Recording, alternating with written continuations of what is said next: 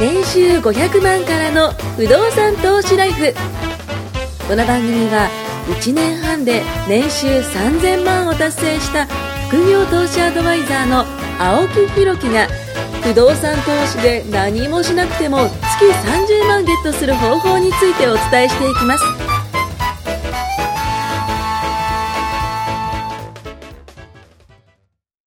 お願いいたします。実はですね、いっぱい話すことあるん ですよ。めちゃくちゃいっぱい話すことあるんですよ。もうね、まずあれですよね、えっと、前回、あ、まず前回50回目だったらしいですね。そうです。あ、おめでとうございます。今日51回目です今日51、はいえー、次が52。ね、1年間52週なんでね。なんだかんだで1年やってると、一年ですいうことですね。もうこのラジオずっと1回目から聞いてる人は、もうすごいですよね。そうですね1年間続けてられたっていうね。半分不動産の話しまあてねもえうじゃもねうえもかう多っ分て。 僕のね、冒頭のこの話が、 長い時と短い時があると思うんですけど、まあ大体半分はね、あの、全然関係ない話です。そうで僕すね、僕の日常生活をね、なんか、ブログじゃないですけど、話すような感じですけど。でもあれじゃないですか、オーナーにもなったし、そうなんですよ。満室にもなったし、そうなんですよ。それですよ。そうですよね。か買う、買うだ、買わない不動産で言えだ。ばねそうそう。で最初買って区分階層になるところからそう、階層になってやめて、で、一棟行こうか行かないか迷って、一棟行って、からの、その、ね、自分の物件見に行ったあのそうです話ねもしたし。行きましたよねそう。まあなんかね、あっという間のつ1い年でしょ最近のようにも思いますけども、なんだかんだもう何ヶ月も前なんで、そうですよ。まあ実感はね、あ、でも満室になってから実感湧きました。あ、本当ですかどちらかというと、なんかその、最初は、まあ空いてたんで、そうでですよねその、決まるごとにその契約書が送られてくるんですそよ。うですね。でその契約書が、あ、なんか満室になってきたんだな、みたいな感覚はありますね。そのやどっうぱ契約書せそれ契約書来たら秘書に渡すんだ。 あ、そうそうそう そうといて僕じゃないなっていう、そうそうそう。やっといいてや、僕なんですけど、僕じゃないなっていう形 で、そう、もうあの、見てて、まあ、なんだかんだでね、オーナーにもなることができたし、よかったですはい。で、前回の話の、えっ、と、最後の方、うん、いつだろう、ちょっと忘れましたけども、スノーボードに、ね行くちょっっとて言行き行ってましたっねてきましてですね、えっと、志賀高原に行ったんですよ。はいどうでしたよかったです。やっぱパウダーですね。そうですね。パウダー今年当パたウダりーでしたね、どこ行っても。いや、よかったよかった。ただ、なんかその、うーん、上の方に行けば、うん。パウダーなんですけそどうですね下の方はね,、まあそうですちょねっとまだ人工というかそうですねあれだったんで結構リフトで上登って上登って上登っていろんなとこ行ったんですよで下ってきて下ってきて滋賀のどこ行ったんですか滋賀高原の方に志賀高原。はいもろ志賀高原。で、あのー、4人で行って、えーっと、みんなレンタル、一、人だけその、あれ持ってましたね。あの、自分のブマイボードーツだとか、そうそう、ボードとか。ああ、のレンタル派ですかいや、僕ね、あの、手ぶらでスキーがいいなと思あっーて。僕、ぜフル装備しょってくタイプ。そうっすよね。え、車で行かれます 車ですあ、車だったら楽っすよね。いやもう車じゃなきゃいけないですいけないそうっすよね。で、一人あれです、あの、リュック、リュッわクかる型わかりますわかる長いやつあ、そう、はいはい 新宿とかに行くとよく、い目立ちますよねるじゃないですか。そうそうそう。目立ちますよねあれできてましたね。いや、だから、すげえ重たそうでした重いよで。す。あれ、若い頃はよくあれで深夜バス乗ってい言ってやまいしやた、いや、そうそうそうそう。僕だって二十歳から始めた時に、あれ買って、わかで、るマイボードうんそうとそうそう全部入れて、綺麗に入れてね。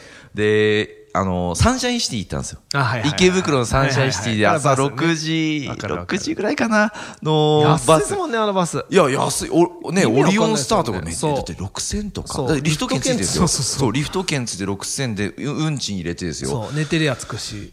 安いいわ。や僕も若い時すごい使ってましたよ。そう、よく行った。スキーの時ね、よく使っだてか。らその朝発、夜帰りだと1日で行けるじゃないですか。うんだそうから、よ早朝く出るやつです。そう、早朝で、もう本当に朝6時から行って、えっと、軽井沢も行ったし、うましーた行んきましたえー川場も行ったし、あ川場ねえーそれから、あんましね、遠くに行くと滑れる時間がね、そう短いんですよね短いんですよ短いんですねよね。よくだから、そのパンフレットとかあるんじゃないですありかま。す旅行会社のとこに、あれ、ね、引っ張り出して、そのもらってきて、で、いろいろ見るとわかりますわかり、ますあの、滑走時間何時そ間う何時間ってある、そうそうそうそうこっち4時間だけど、こっち7時間だみたいそうな。こっちだなみたいなそう。で、そうするとやっぱ7時間の方がいいかなとか、いろいろ考え止まってていりしてくほど金ないんですよね。そうそうそうなんですよ。そで泊まるとその仕事にもね、影響あるし、で僕もその、まあ水曜休みだったんです、会社員の時あに。ーそうですよねだから一日、もう朝行って帰ってこないと建設不動。産、そうですよね。次の日大体水曜休みなんでね。僕もそうですからそうですよね。今日も休みに来てさます。すがじゃないですか、もうね。平日休みだからね。それはでもいいとこあでしたよ。でも平日でも、やっぱ多かったっすけどね、で人もは。減ってませんどうでしたあいや市が減ってめっちゃ減ってましたびくりでょそうなんですよ。うね毎年なね、肌で感じます。僕すごい行くんで、はい毎年。いあ、ろんじゃあなとこ。ずーっともう、そうだずーっと欠かさず行ってます。行かない年なんて絶対ないんで。マジっすか。そうすると、ああ、なんかスキー人口減ってるなせやー入っってて。昔ってあのリフトを待ってたらしいですねリあフト僕、待ち小何時学間校とのか。とかの時は、リフト1本乗るの1時間とか、そうっすよね。苗場とかもうすごい人で。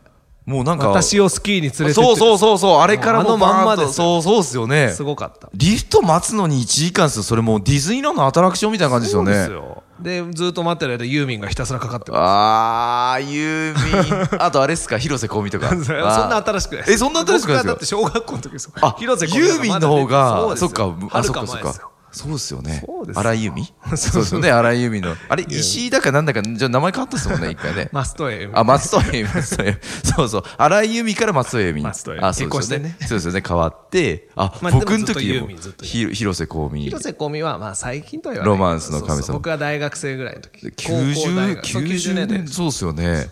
でも今思ったのが、あの、まあ、僕が行ったスキー場がたまたまだったと思うんですけど、音楽流れなかったんですよね。ああ、そう、最近、昔みたいあ、な。最近流れてないんですかうん、かかってないですね、そういえばね。いやみんなだから大体ヘッドホンして、あ、イヤホンして聞いてますね、自分で。あ、自分の音楽を聴いてるんですね。あのね、ひ一人ストって言うんですけど。一人、一人スト。お一人あスト。の、一人で滑りに行くときあるんですよ。お友達なしで、もうガンガン練習したい時とか。はいはいはいはいはいはいはいはいもう今やんないですよ。一人カラオケみたいなそ感うじそうですそうね。そう。ん本当に一人ストっているんですよ。へーあのもう本当一人で、キッカーってあるじゃないですか。あーキッカーはいはいはいもうあれ飛ぶやつですねひたすら一日。あ飛ーぶ練習とか、まあ地味練って言うんですけど、へあーのやる人いるんですよ。僕は地元で新横浜とか、はいはいはい溝の口にスノーバってあるんですよあ、スノーは知ってる、行ったことないですけど。夏にねえやめ、ちょっとですよね。難しいですあそこ硬いしであー夏に練習してる人なんて本当に上手な人ばっかりだからもうめっちゃぴょんくるくるみたいなへーえ、でも40メートルぐらいしかないって聞きました短いよ。ですめっちゃそうですよね短い。え、もう速攻で終わるんですよ、ね。一飛びするだけですよそうですよね飛ぶ練習ひたすらジャンプのそういうことですよね。いや、スノーバね、僕もね、行ってみたいあなとそ思こはったんもうです修けど。行の場だからもう気そうっすよね持ちいいとか面白いとかないですよまあ確かに確かに。冬のデビューに向け淡々と練習するっていうかいや、でもスキー行った時にあの、こあの、情景、なんていうんですか、光景あの、風景がすごかった。あすげえ綺麗でしたよ。もう感動しましたもん。あじゃあちょうど見晴らしも良かったんですねえ、めちゃくちゃ良かったです。あ良かったですね天気がもう晴れてて、あ良かったですねえっと、2日間行ったんですよ、僕。1日目はもうなんか結構その、まあ、吹雪じゃないですけど、ちょっとバーッとこう降ってたんでダメだったんですけど、2日目めっちゃ晴れててね、朝から晩まで滑ってましたもん。いいですねでその後、あの、温泉入もうっすて、もうごい鉄板ですよ最高っすね。そうもう最あ高。気持ちいいっすよねいやもう最高僕普段本当風呂短いんですけど、スノボの後とか好きな後はいや、めっちゃ。本当気持ちいいっすよめちゃくちゃいいっすよわかりねますわかり。いや、もうね、だから、もうぜひね、その、冬は冬のね、できることをちょっとあまあね。ーこれねスノしてボいくでと終いいわっっすちよゃねう今回だちょっとここで不動産に戻そう いや、でも僕らの場合は、そのスキー、スノーボードしててもね、家賃収入が入ってくるわけじゃないですか。あそうですねその通りですだからそう考えるとね、ビジネス。スは全部止まったでしょ2日間まあまあ、そうそうそう。それしょうがないですよねまあまあ遊ぶってのはそういうことです僕がいないんで、しょうがないですでけど。も不動産は違うんですよ青木さんみ身代わりがいます風呂入ってようが滑ってようがいや、ね本当です基地よ入ってきますか。もうそれこそね、あの、迷おうが、ね、そうですあの飯はどっちにしようか、みたいなね、迷ってる間も。 30日間あるでしょ2日そうで間例えばビジネス止めたら15分の1そういうことです収入が減るんですよそうなんですでよも家賃はフルに入ってきますからそうなんですよ。大丈夫ですだって今月払いませんっていうね、ないじゃそんなないやでつすいか。ませんから 滞納ですよそれね本当ですよ、滞納ですよ。そんなことないですからね。そう考えるとでもねね。北海道とか、まあはいスキーとかで不動産の話をすると、はいあの例えばバブルの頃って、んうんうんうん苗場とか湯沢とかに新いっ潟のはいはいぱいリゾートマンションあったんですよ。一部屋2000万とかでそれ持つのがかっこよかったんですよあーステータ俺スみたいのなね俺のマンション行って泊まって滑ろうぜみたいなおー、バブリーですね。バブルでしうんうんうょんで当然バブルの頃に建ててるマンションだかうんうんらうん共用施設にプールがあったりでもすごいいいってことですかいいんですようんでもそれが今もう超負の財産ですようんうんうん管理価値費がとねか修繕積み立てってあるじゃないですか。あれの管理費がやばいですよ、リゾートマンション。あそうなんですねだって共用部のプールとか。まあ確かに確かにスポーツジムとか。い維持するのにね全部うんうんうんそう。でしょで、誰も今もうバ、そんなバブリーな、自分のマンション泊まってスキーしようなんていないじゃないですか。今もういないんじゃないですか。昔はね人口が減ってますからね。そううんプリンスとか取れなかったかうらんそういうの持ってる人と仲いいとあーもうすげえありがたかったんですあーよで真剣に考えたことなんですよ僕は20代の時にみんなで一室買おうぜみたいなあーあーもうバブルも崩壊してはいはいはい2000万だったマンションが100万とか200万で売ってえー、そんなもんすか買えます今僕知り合いから50万で買ってくれる人探してくれって言われてえ、ユーザーは50万え、買おうとしてますそんなに価値ないんですか だからいや維持していくのが大変ですよ持ってるのに年間60万ぐらい管理費かかるんですよあ月5万とかかかるから。あーだから持つのは変な話、ただでも上げていいっていう人いますよ。えーじゃないマジと、っだっすてか管理費払わないといけないから。まあまあ確かに確かに。え、でもすごいいいってことですよね。うん、だからまあまあそこそこ。でも昔みたいに賑わってないからまあーあ、ガラガラではありますけど、だから今ああいうところのマンションとかやばいんですよ。え、周りに何もないんですよね、でもね。だってほんとスキーするしかないんですよ。そうそうそうそうあだあ。から持ってて、たまに行って泊まって、うんうんだうんうんうんからすげえ行く人とか、みんなで、だから僕、火水休みじゃないですか。はいはいはい平日休みはいではいはい。すごい考えたのは、土日休みの人とシェアしたら、火水なんか使いやしないから。そうですよね。火水半分土こして日。ね。だかねら週4日ぐらいね、あれすれっばていい。いうのをマジで考えた時があってみんなで買おうぜっつうんうんうんうんうってん画策したことがあったんですけど、はいまあ結局ねなかなか至らないんですよね計算すると相当いかないと元取れないぞってあだってオフシーズンどうすんだとかまあ、10年で600万ですもんねそう。まあそうだよな。それだったら毎回いい部屋泊まれんじゃねえかみたいな結論になっちゃう確かに月そうだ5万なの管理費を払うなそうらすね家族で泊そうまって毎月どっか行けんなってなって結局だからだから売れないんですよすねあだから物件がどんどんどんな需要と供給って不動産すごく大ー事でそうですね。ニーズのあるものしかうん値はキープされないんですよ。すごい落ち方ですね。だから青木さんの買ったはい不動産ははいこはいの先値が下がるかというと、家賃もそこそこ落ちてるから、まあ17そうですねそうねちょうどいいだから塩梅でねそうこうちょーっとゆっくり落ちてくるでしょ、だから物件価格も利回りで評価されるようになるから、そうでもうすねそうですねそうですねそんな落ちないですよ、もう全リ然ゾートマンションなんて利回りでで。言ったら最悪じゃないです か、もう何も生まないみたいな、確かに。タイムシェアで貸すぐらいしかない。そうっすよだからそういう意ね。味では逆にインバウンドで、ニセコとか、んうん北海道うんうんうんの、あっちの方は外国人がすごい入ってくるから、不動ニ産。セコってめっちゃいいらしいですね。爆上がりですよ。えい、みニセコってなんか僕、ん昨日聞いたんですけど、あの、カナダのスキーの人が、ニセコの方がいいって言うぐらいらしいんですよ。そう。そんなに違うんであすだからか行ってきましたよ。おいいっすか北海道行ったからいいっすよ。いいっすよニセコとかへで、ーすごいリゾートも綺麗だし、へーで、外国人の方がすごい来てるから、今向こうのレストランとかって、日本人入んないんですって。あ、外国のだ方からば僕っいかつも毎年行ってるニセコの寿司屋に行ったら、はいは今日初めての日本人ですって言われて。そんなですか こんなここ日本でしょみたいな。へーまた店員さん話しかけてきて、いや、嬉しいな、日本の方来てくれてみたいな。へえ。毎年来てますよい行かなくなっちゃったってことですか日本のいや、も方うが。外人の方のあれが多すぎて。あー、圧倒的に多いんだ。で、今ほら、わざわざそんなスキーしに日本人も行かないじゃないですか。まあね、確かに確かに。悲しいから。うんうんだうから向こうは今ほ不動産すごい上がってて、ん。うーん。やっぱりニーズとでもまあ需要と供給のバランスでねまあ波がやっぱりリゾートわかんないけど、まあまあそういうの読むのって難しいんですよ、難しいっすね。それに比べて僕らがやってる不動産、もう簡単じゃないですか、まあそうですね家賃相場確かに調べてそうそうそうそうこの先どうなるか想像していや、本当そうですよね。だからインカム狙いの不動産はすごい楽、そのキャピタルね、うん売却益狙うっていうのはやっぱり長い目で考えるとまあごいそう難でしいすね。やっぱ売長期却的出そうなと思っねたら、本当ボロボロの物件とか、全空のやつを再生して値段釣り上げるか、もう鬼のような差し値ガンガンして、買って、もう元の値段で売るか。だからキャピタルはもうほんと業者ですよ。まあそうっすよね。僕らみたいに、サラリーマンやってたり、青木さんみたいにビジネスやってる人は、キャピタル狙いの不動産投資よりも、毎日チャリンチャリン、いや、本当そう、そん時間かけてやってた方が硬い。そう、長期的に見てね、だんだん入ってきて、でまあ資産になるっていうのが一番そうですねメリットを感じましたね、人のお僕はね金で作るっていうのがそすごいんですよ。う。だって、あと男子そうね、入れるじゃないですか、そう、保険もそうだし。まあ、もろもろ考えると、みんなやった方がいいですよい。や、めちゃくちゃいいと思いますけどね。ややっぱやった後は、いやいややった後はね言葉の重みが違います ね。 やっぱね、オーナーはやっぱ違いますねこう。いや、やっぱね、こう。実感がこもってるもんいや、ちもうな、ななんでやんないのかなとね良思さっちゃうそぐ うらいですねとか、羨ましいなだったのが、うんなんで今までやんなかったのかなと思いますよ。でもそれはやっぱりね、無理ですよ。一からだって、あのね、業者さんに突然行って社長まがあそう、ま話あま聞いあてくまれあ、るから確か無に理でしょ。確やかっに確かに確かぱに。りコそうですねネって強まあまあ、い烈や、ですよ。超強 力。これね、ほぼそれじゃないですか。だっいてや、例えばさっきのね、そう、リゾートマンション50万、はいあ、じゃあいいや、買ってみようって言う方多分多いと思うんですよ、これ聞いてたら。まあ僕もちょっと思いましたけど。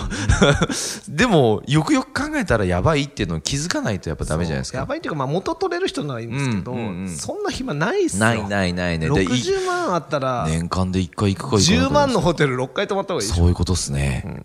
いや、ほんとそうっすでね。固定資産税も微妙にかかるし。そうっすよね。え、取得税もかかるんですよね。それ当たり前のように。もちうーん、まあね、やっぱそういうところを考えると、やっぱ総合的に見てもね昔。のバブルの頃ってすごいですよね。みんなこぞったの何千万なんて買っちゃって、ローン組んで。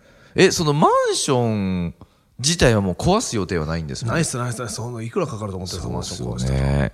うわバブルって怖え な本当に。あでも、ね、なんか活用できないかなってね、うん思うんんでしょうね。区分で売っちゃってるから、まあ全部買い上げて安く。はいで、なんはいはかいリゾート、だからそういうのはあると思いますよ。まあでもリゾートって周りのそうそうそうそうね、環境にもよるじゃないですか。そういうマンション、リゾートマンションだったとこを、業いわゆるホテル会社が買って、再生してホテルにしてるみたいなのありますよ。ああ、それはビジネスの形としては。そうですよね。でもそうなると事業だから、もうサラリーマンがやることとはちょっと違うし、資本金もいるし、そうそうそうですね。ね、お金投や下っしぱて運用しなきゃいけない、そうまあ、ある意味その事業ってビジネスみたいなもんじゃないですかそうそうそうそだからやっぱそこは投資とビジネスをこう合わせちゃうとねねちょっと怖いですねねだからサラリーマンの方はできたらそのと投資不動産投資でねそうそうそうもう安全に。うん安全安固く全時間かけてめちゃ、くちゃゆっ安全くり。もうもうもう本当そうですよだってなんか、おかしなことになる気がしないでしょ、やってて。うんうんうんうん想像がつかないいやつかないつかない全然つかないゴジラかなんか来てバキって踏まれる。いや、あの、僕の秘書はちょっとこう心配性にななってますけどねあ本。脇さん大丈夫ですかみたいな。次もまた行くんですかみたいな。私不安ですみたいな。まあ、やっぱそこら辺はこうちょっと違いますよね、感覚行が、ね。ける時にまあね、行そうけるものを行くと。間違いない。もう無理しててもね。もう。でも、解体病を抑えはい、るのも大変は。ないそうなんです不動よ。産投資家としての、また僕は解体病にかかってます、今。そりゃそうでしょ。一投目で4もしたら処方箋欲しいです。 今日コンサルしましょうね。お お願いします。じゃあ、また次回になりましたんで、はい次回お願いします。ありがとうございます。す。